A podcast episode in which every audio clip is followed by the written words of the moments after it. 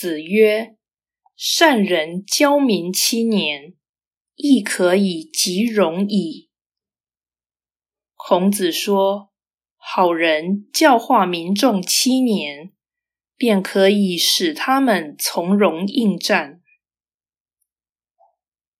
道义阐释：战争是相互残杀的恶事，因他是政治中无法避免的人祸，所以论政不能不论战。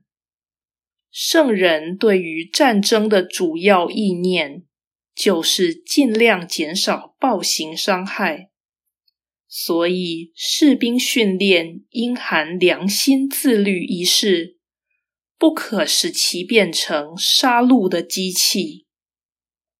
在此章中，孔子强调善人教民，这便是主张以道德教养士兵，而七年是长期的培育，不是一时成军。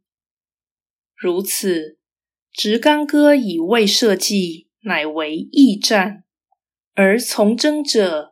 可谓义士，战争之恶因此将降至最低限度。